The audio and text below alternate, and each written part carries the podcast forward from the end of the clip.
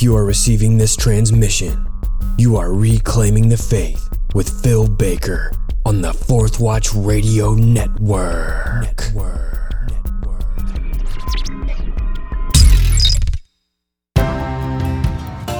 Hey y'all, thank you so much for taking time to listen to episode seventy-seven of Reclaiming the Faith. This is going to be part one of my interview with Chuck Pike, and I am so excited to bring that to you. But before I do that, I want to give you a preview of the first song off of my upcoming eight-song album. The song is called Send Me, and it's kind of based out of Isaiah six and Isaiah fifty-three, and I hope it is a blessing to you.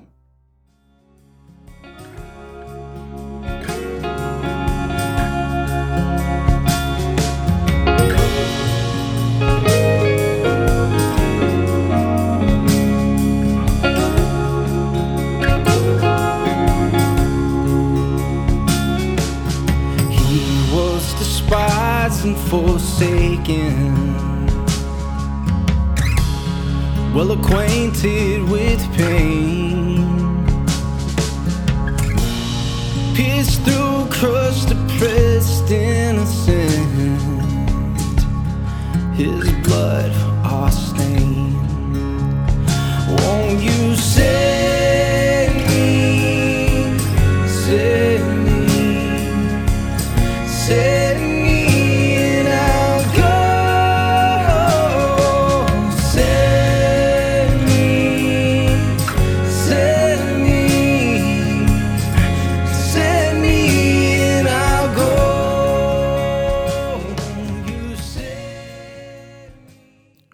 Well, yeah, that was Send Me, uh, a little snippet of Send Me, the opening track off my upcoming album. But let me get into my uh, my guest for this episode and next episode is is Chuck Pike.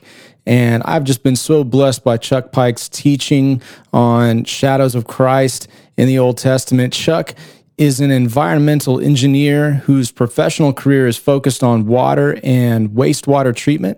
He's been actively involved in Bible teaching for three decades. His ministry is focused mainly on expository teaching, along with prophecy-based apologetics and the kingdom perspective, incorporating insights from the early Christians. Chuck lives in the Boston area with his wife, Allison, and their two children. And I've put links to uh, a couple of series that y'all can find uh, from Chuck's teachings. One is called the Prove It Apologetics series, and the other is just a link to the sermons that he preaches on Wednesdays and Sundays. So please go check those out.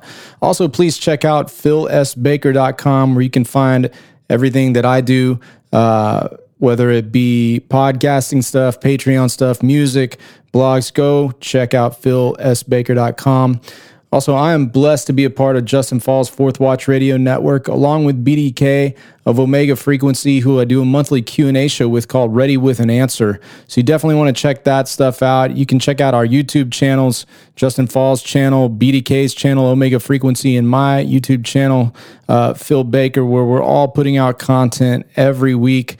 My wife and I are doing a uh, verse-by-verse expository teaching of the book of Philippians, and I really want to encourage y'all to check that out every Wednesday night live at seven p.m. Central Time.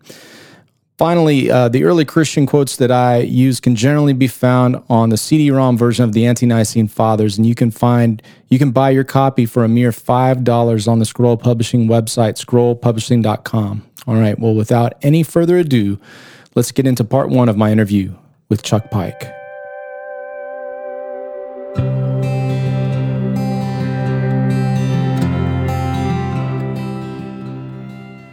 All right, uh, Chuck Pike, thank you so much for coming on the uh, Reclaiming the Faith today, man.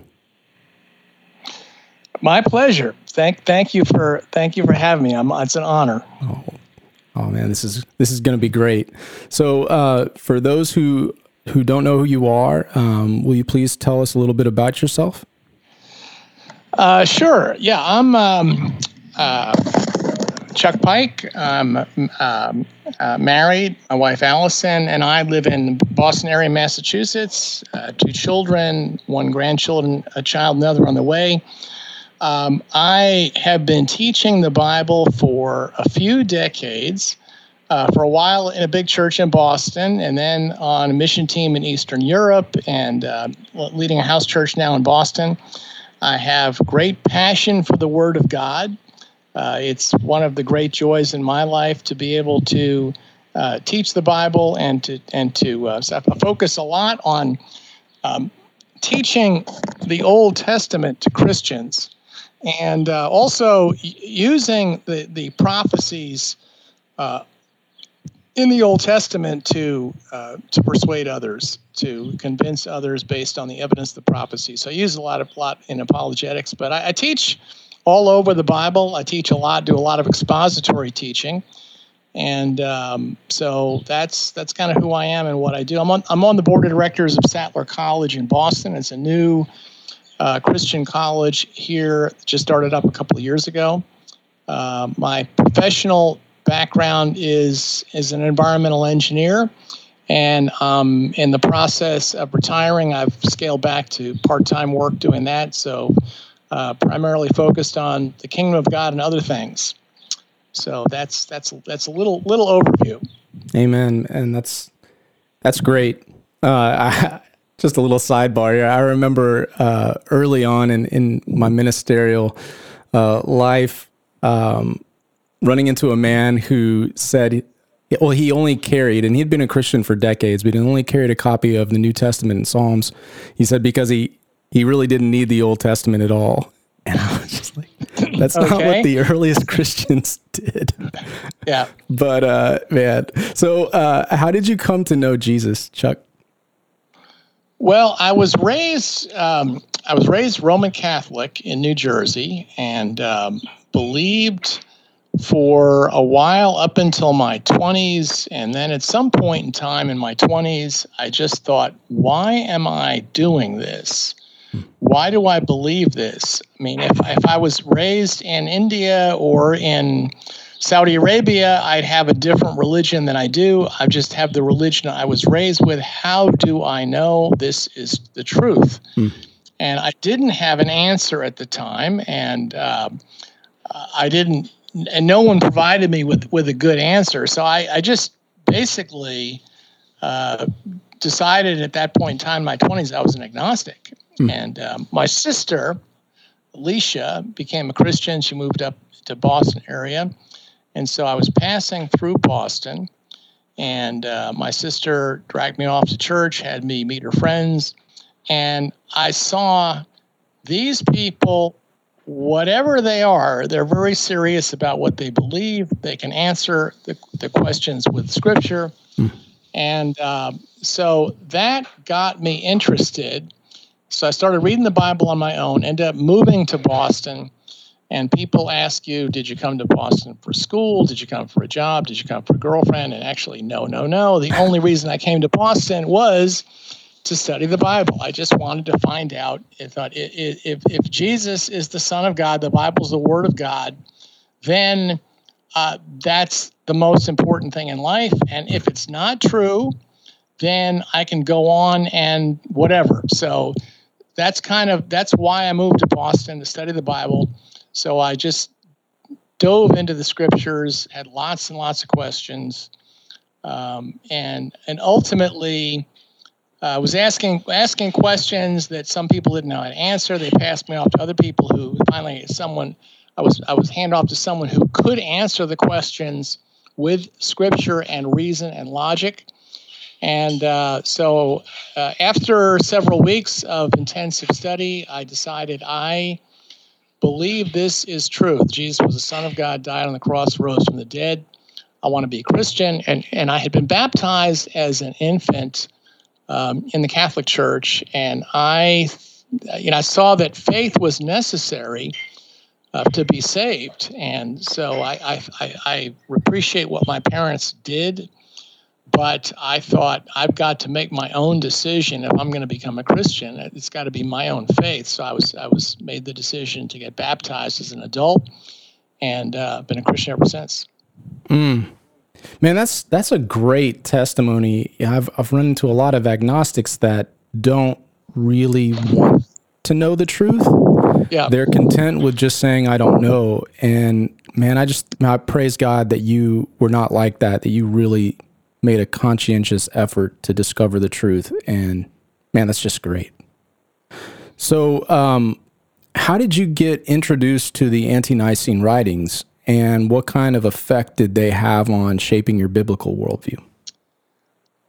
Okay, I got into the, the Ante-Nicene writings. Um, uh, the book, The Real Heretics, hmm. was extremely popular in the church that I was in in Boston. In fact, the church ordered a thousand copies of the book, and they asked everyone in the church to read it. Now, David Brousseau was stunned. He'd never heard of this group and, and was, was shocked that some group out there had such an interest in his book. So that put the group on, on David's radar for sure. So the, the, the church leadership was pushing the book, hmm. and I was very skeptical of the church leadership. So I my attitude was, if they're pushing this book, it must be advancing their agenda, so I don't want to read it. So so I didn't read the book. Everybody else read the, read the book, and I didn't. And then a good friend of mine said, Chuck, you really need to read this book.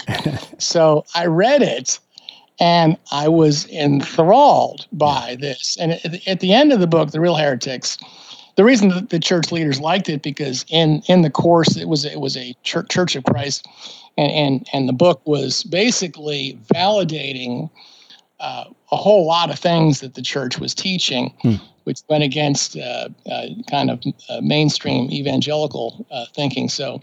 so, so that's why the, the book was very popular in the church. So I, I, I read it, loved it.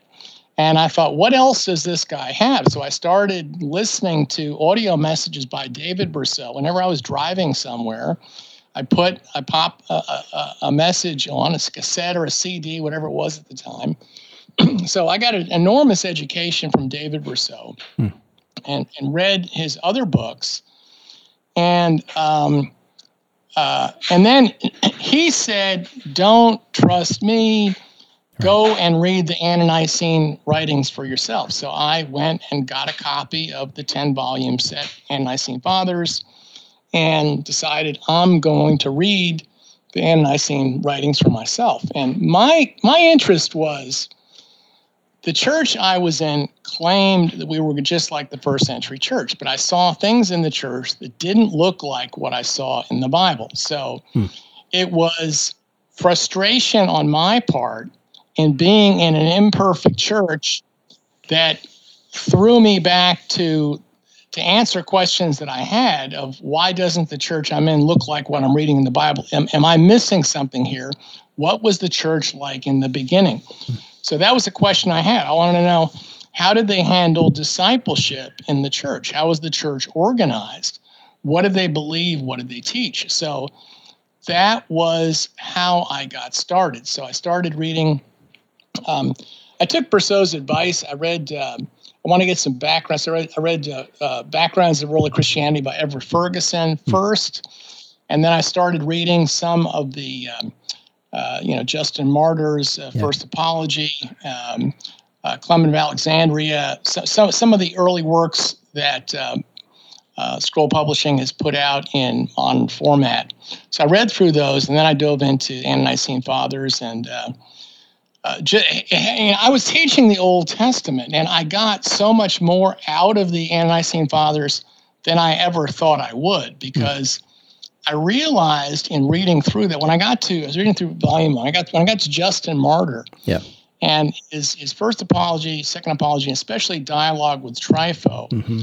I was I was staggered at the way he read the Old Testament. Yeah. And the prophecies and the connections that he saw that I had never heard anyone explain in quite the same way. So uh, I was teaching a lot of Old Testament, but it really, uh, it, it really added so much to my understanding of the Old Testament that I started weaving the insights of the early Christians into the teaching I was doing.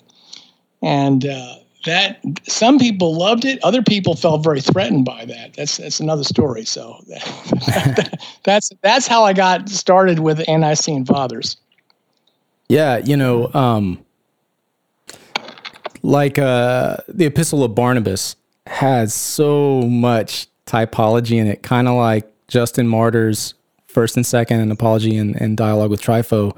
Um, it's just incredible the way it, it makes Luke twenty-four, for me, it makes Luke twenty-four kind of come alive when Jesus is explaining yes. to his disciples all the different ways that he is is typified or shadowed, I guess, in the Old Testament. Mm-hmm. And uh, it's just... It, and then that kind of took me to... Um, to looking at Paul, the way he will use typology and allegory as well. And it just like, I didn't realize this. I was reading it and I didn't see it until like the early Christians made it so plain, I guess. So like, what are some of your favorite examples of Old Testament typology, and what role can typology play in both defending and strengthening our faith?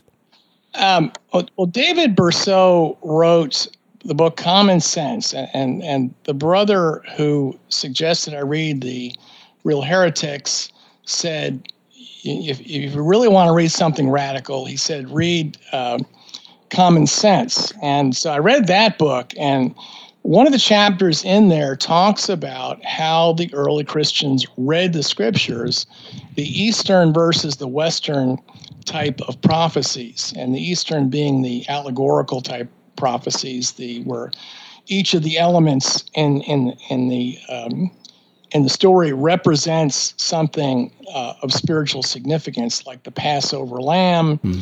uh, and the um, um, you know uh, in John chapter three, as Moses lifted up the bronze yeah. snake in the wilderness.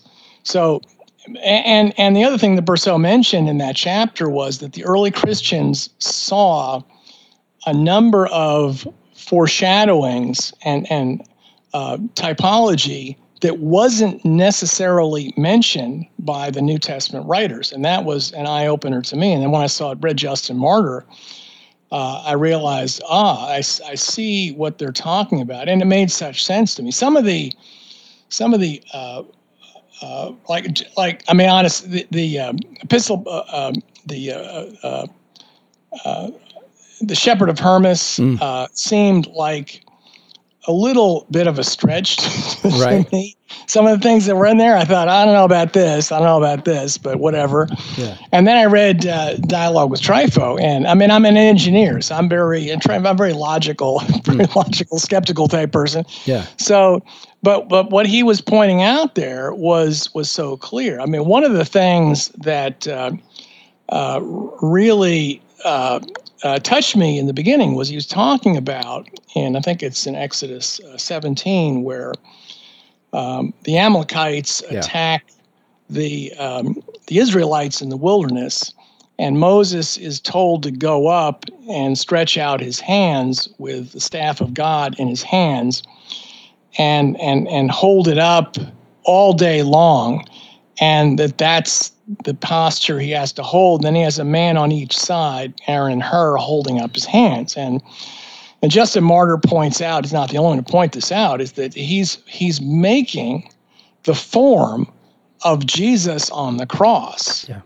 And that this is the way that the battle is won. This is the only way that the battle can be won. And I thought, wow, this is absolutely amazing. And and mm. th- that that that uh, definitely um, uh, uh, stopped me right in my tracks. Mm. Uh, another one was, uh, I think it was in Justin Martyr also, he talked about the, um, um, well, I, I, another one is just the the fact that Moses is succeeded by Joshua. Mm. And I think Justin Martyr talks about, he says he was succeeded by Jesus, the son of Nun. I said, oh, it's a mistake. It's Joshua. And I go back and look. I'm looking at the Septuagint. I said, no, he's right. Yeah. In Greek, it's Jesus. And that's in, in Hebrews when it talks about uh, uh, Joshua, you know, in the Old Testament one, and and and and Jesus of Nazareth. It's the same exact word. So, yeah. And I'm thinking, wow, the early Christians are reading this about Moses. You know, they're reading the Septuagint, and they're reading, Moses can't enter the promised land, and he's concerned that the people not be like sheep without a shepherd. Mm. And so he's told to lay his hands on Jesus, the one who will finish the job and bring the people in the promised land. I thought, wow, that's absolutely amazing. Yeah. So, um, and I, but I, the early Christians pointed out, and I said, no, they're they're they're wrong. And I, I this is this is Jesus, Joshua, not Jesus. But I, so I went back and looked at that. Uh, there's this story of uh, uh, the Rahab and the scarlet cord. Well, mm. why is it a scarlet cord? Why does it mention the the, the details in a lot of these stories yeah. that are mentioned? Why scarlet cord? Well, you know, the whole city is wiped out, and only the the one uh, the, the one room of people that are protected by the scarlet cord. Well, and the early Christians point out this is the force, this is the blood of Christ. Yeah. That when Jesus comes to destroy the city, only Rahab and her household protected by the scarlet cord, just like the, the Israelites protected by the blood of the Lamb. It's the same, the same, the same idea. So, but it just there's so many examples. Uh, one of the, one of my absolute favorites, uh, it's maybe my favorite of all, is is. Um, The Life of Moses. Um, uh, Eusebius points this out in Proof of the Gospel, Book three. He he gives a better explanation than than anybody I've run into. And, you know, Eusebius is not until the three twenties. Right. But uh, he points out the significance of the Deuteronomy eighteen prophecy mm. that God said, in the future, I will raise up a prophet like you from among your brothers. And Eusebius rattles off off the top of his head about a dozen extraordinarily, extraordinary parallels between Moses and Jesus. And then at the end of that, he says, well, you know, I don't have time to, to explain all the rest of them. You can go back and figure it out for yourself. For yourself. Yeah. So, so that's been one of my uh, favorite assignments over the years, is just uh, really uh, exploring that in the Life of Moses. That, that that God said he would be, he would raise up a prophet like Moses. So how do you know who that prophet is? Well, he's like Moses, hmm. and and so many details. And uh, I taught an apologetics class um, uh, to a group of uh, my friend Finney Curavilla teaches as an apologetics group that meets on the Harvard campus. Uh, it's mostly grad students from the Boston area schools, and he's asked me to speak there a few times, and, and probably the the most popular lesson I ever taught there was on the the prof, on the parallels between Moses and Jesus. Hmm. And um, I, I knew I was I was entering into a, a room full of skeptics, so I said, I'm I'm going to have you guys teach the class for me. I'm not going to teach it because you won't believe me. So I said, you. I br- I'm breaking up the Life of Moses from Exodus and Numbers and Deuteronomy, uh, I, and I'm assigning it to people in class. And I said, you make a list to me from e- each, each, each one had a piece of the Life of Moses. And I said, okay, I want you to tell me, reading this part of Life of Moses, what things in the story are extraordinarily like Jesus, meaning Moses and Jesus are the only people, or virtually only people, that share this in common.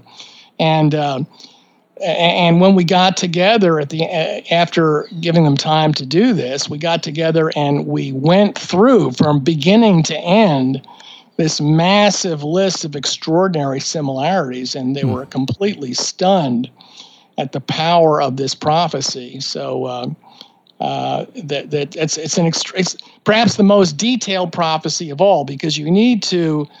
You need to look at the entire life of Moses from the very beginning, before he's born, even, and his birth, up until um, up until the time that he dies. Yeah, uh, right at the end. So the whole life of Moses is an, a spectacular foreshadowing of of Jesus.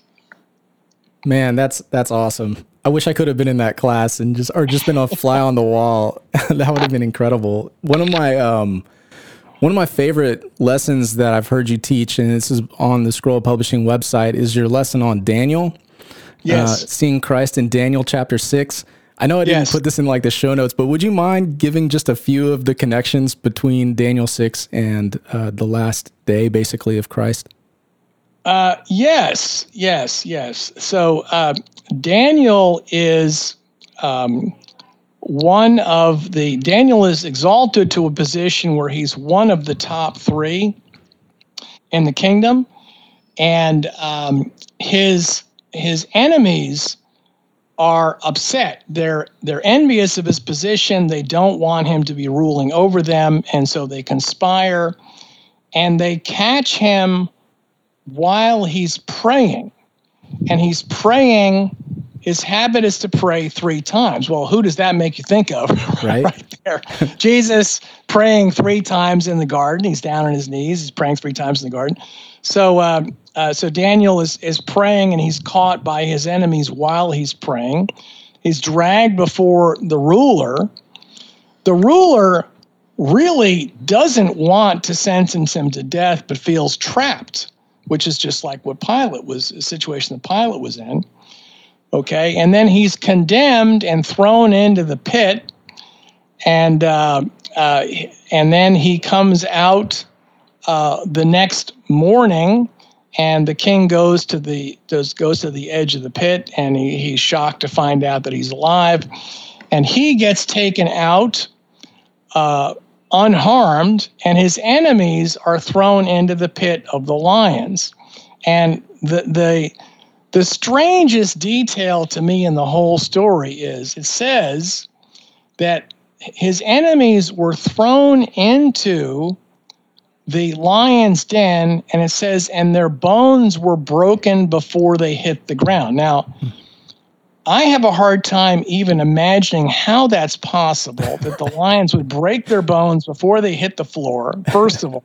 Second of all, why does it bother to mention this detail in the story? It could have just said they were thrown in and the lions crushed them and ate them up, you know, but it says no. It says the lions broke their bones before they hit the floor. Well, what's the significance of that? When Jesus was crucified, none of his bones were broken, in contrast hmm. to those who faced the same fate. Hmm. And then after Um, Daniel comes out alive from the pit of death, um, the, a proclamation goes out to all the nations and all the languages, holding up the kingdom of God and and the God who who raised uh, raised uh, Daniel from from the pit of death. So you have in there, you have the Garden of Gethsemane, you have the trial before Pilate. You have the uh, the tomb, the the broken bones, and, and none of his bones are broken. You have the resurrection, and then you have the gospel proclamation going out to all the world in all different languages. So, and, and that's all just in one chapter. Yeah. Uh, so so to me, it's, and you have to ask yourself, okay, is this a coincidence, or is this is this uh, way too detailed to be coincidence? Was this designed and put in there for a purpose? And uh, you know, I, I think it, it, if it was one or two or three things, okay, maybe, but there's just way too many details. Man, I I had taught. like done a study with a small group on uh, on Daniel six, trying to show the connections, and I totally missed. Everybody missed the uh, none of the bones were broken, and, and the bones being you know chewed up before they hit the ground of the his oppressors, his enemies. So that ah man, that's great.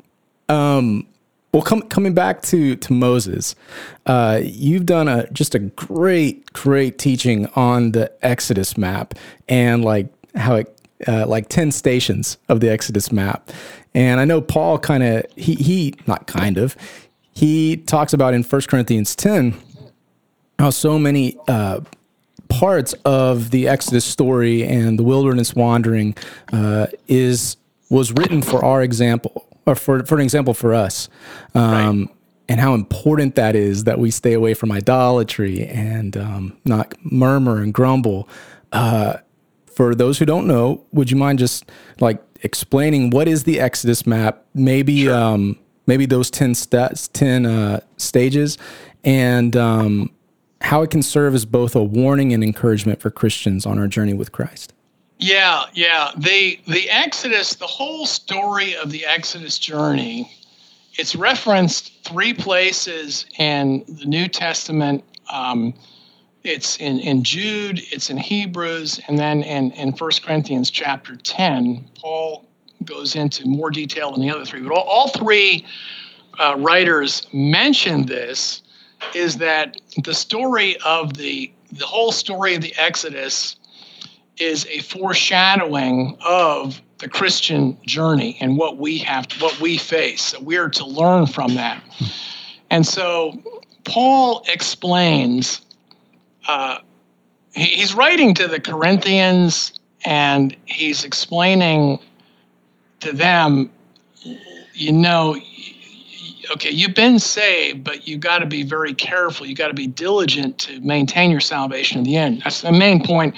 Don't get involved in idolatry and these other sins. So and the point that he makes in First Corinthians chapter ten, and, and, and actually I was taught this, I was taught parts of this as, as a young Christian in my twenties, and I was so moved by this story. I thought, wow, the Old Testament's really important. I want to devote my life to studying the Old Testament and teaching it to Christians. And so I've I've dug further into this story, uh, but, th- but this had a, uh, a, a pivotal uh, role in my own decision to, to focus so much uh, time and energy on the Old Testament. But Paul explains, he's, he said in the Corinthians, he said, look, all those people in the wilderness were all baptized into Moses in the cloud and the sea, all right? So they're crossing through the water of the Red Sea.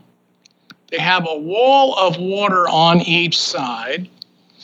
And then they have the pillar of cloud and fire that's guiding them to the water and protecting them as they travel through the water. Okay? Um, so so he, he's he's referring, Paul refers to the Red Sea as their baptism. They were all baptized in Moses in the cloud and the sea. Well, cloud and the sea, it's water and the spirit. That's, you know, John three, three to five. Hmm.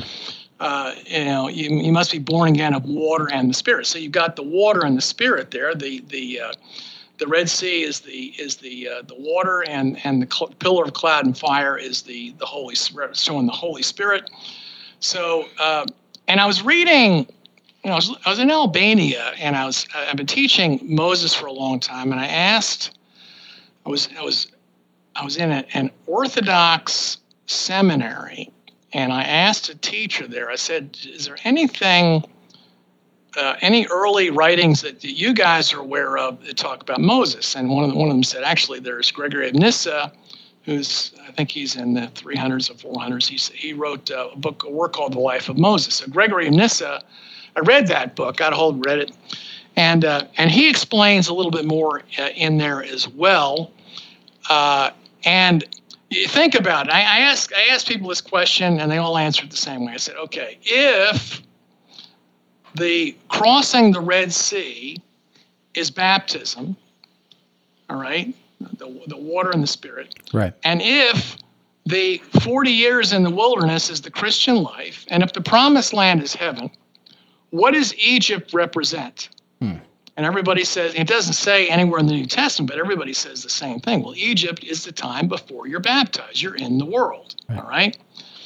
Okay, now who is Pharaoh, the ruler of this dark kingdom, who will not let his people go, who doesn't want to let them go, and who pursues them and chases them and tries to pull them back?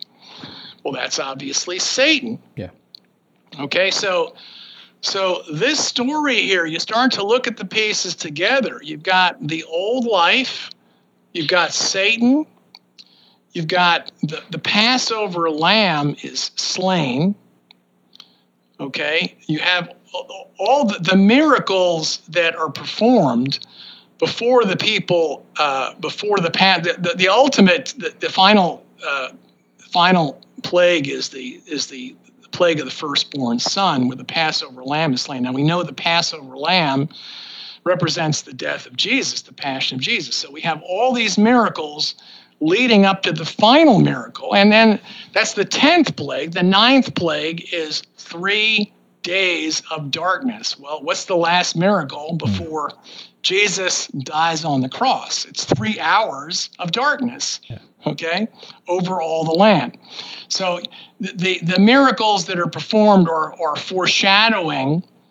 Uh, you know, that'd be, that'd be another lengthy discussion to talk about that. But the miracles that Moses did are foreshadowing the miracles Jesus did. Hmm. The last two being, uh, you know, three hours of darkness, and then the death of the Passover lamb, Jesus being the Passover lamb.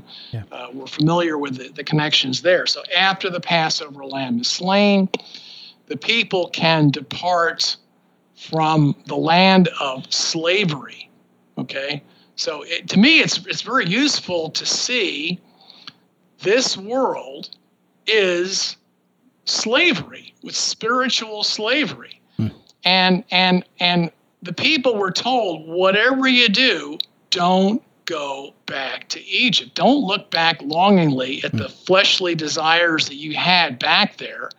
Don't go back there. No matter what you do, don't ever go back there. Don't go back there for horses. Don't go back there for food. Don't go back there for anything. Okay, so that's the whole that's the whole lesson there. Don't go back. You know, we've been we've been we've been redeemed by the blood of the Lamb. We've been liberated. Get out of the dark kingdom. Get out of and and then what happens is the people uh, pass through the water. Two things happen. One is the Israelites are liberated from bondage, and that's the only way they can get out of, of Egypt. There's the only way out. Okay, Jesus said, Uh, no one can can uh, enter the kingdom of God unless he's born again of water and the Spirit. That's the only way out. So uh, uh, then, uh, so so they, they have to pass through the water. There's no other way out, and um, uh, the water is their path to safety. But the armies of Pharaoh are drowned in the water. Okay, so it's it's liberation and it's also death hmm. to the forces of evil. Um, They get to the other side. They're not in the promised land. They are in a time of testing. Okay, and that's what this life is. You know, this isn't once saved, always saved. This is, okay, now you're saved, you know, uh, just, just party on. This is, no, we're in the time of testing. And they were tested in the wilderness, and six hundred thousand men, two made it. And and I mean, that's the lesson of the story, is that the people fell because of all these sins that they committed in the wilderness. They they worshipped the golden calf. They got involved in idolatry. They got involved in sexual immorality of the Moabite women. They were complaining about everything. Uh, people don't think that's a serious sin, but but it is. Hmm. And uh, so we are in the time of testing. Okay, we're we're in. This may not look like it, but we are in the desert, full of snakes, scorpions, and tests. And we have to persevere and pass the tests like Joshua and Caleb did to make it all the way to the end. And then it talks about First Corinthians. It says they all they were all baptized. They all ate the spiritual food and drank the spiritual drink. All right. I think that's the, we're being spiritually sustained by food and drink. Right. And uh, you know, think of the, uh, the Lord's Supper mm-hmm. in connection with that. Um, so they're, they're, and it says they drank from the rock that accompanied them, and that rock was Christ, the rock that followed them. Hmm. So you have Christ present in their midst as they're going through the wilderness, sustaining them, and you have the pillar of cloud and fire guiding them. This is, we're not orphans here. And he doesn't say, okay, everybody's on their own. No, they, they hang together, and the Holy Spirit The Holy Spirit, when the Holy Spirit cloud, when the cloud lifts, they pack up and they go and they go follow wherever it leads them. And then when it descends, that's where they set up camp. So, and I was in a in a, a church group where they, I think, in, in a reaction against Pentecostalism uh, years ago, they really practically threw the Holy Spirit out. out. Uh, you know, they didn't believe in the importance of the Holy Spirit. The Holy Spirit inspired the Bible, and that's that's about the extent of it. But the Holy Spirit was guiding them through the wilderness. Jesus said in uh, in, in the Gospel of John, he says, "I have to go so that the Holy Spirit can come." Right. And the, it, so it shows the importance of the Holy Spirit to guide us through this time of testing in the wilderness, to lead us to the promised land. So uh, you know, so anyway, this I, I don't know. Every every time I teach, the, the, you know, there might be ten stations, there might be twelve stations, there might be fifteen stations. It's just, but it, the whole journey, the whole journey is. Uh, the details of the journey are so important. But I mean, that's why I think the book of Exodus and Numbers is so important for Christians, because this is the roadmap hmm. of the Christian life. This is what it's going to take to make it to the end. You know, and, and, and all the pitfalls are laid out for us in these stories. So I think this is so valuable for Christians. I mean, I refer to it as the, the Exodus map. This is the map of how the entire journey from from being lost and under the grip of Satan to to make it all the way to the to our destination.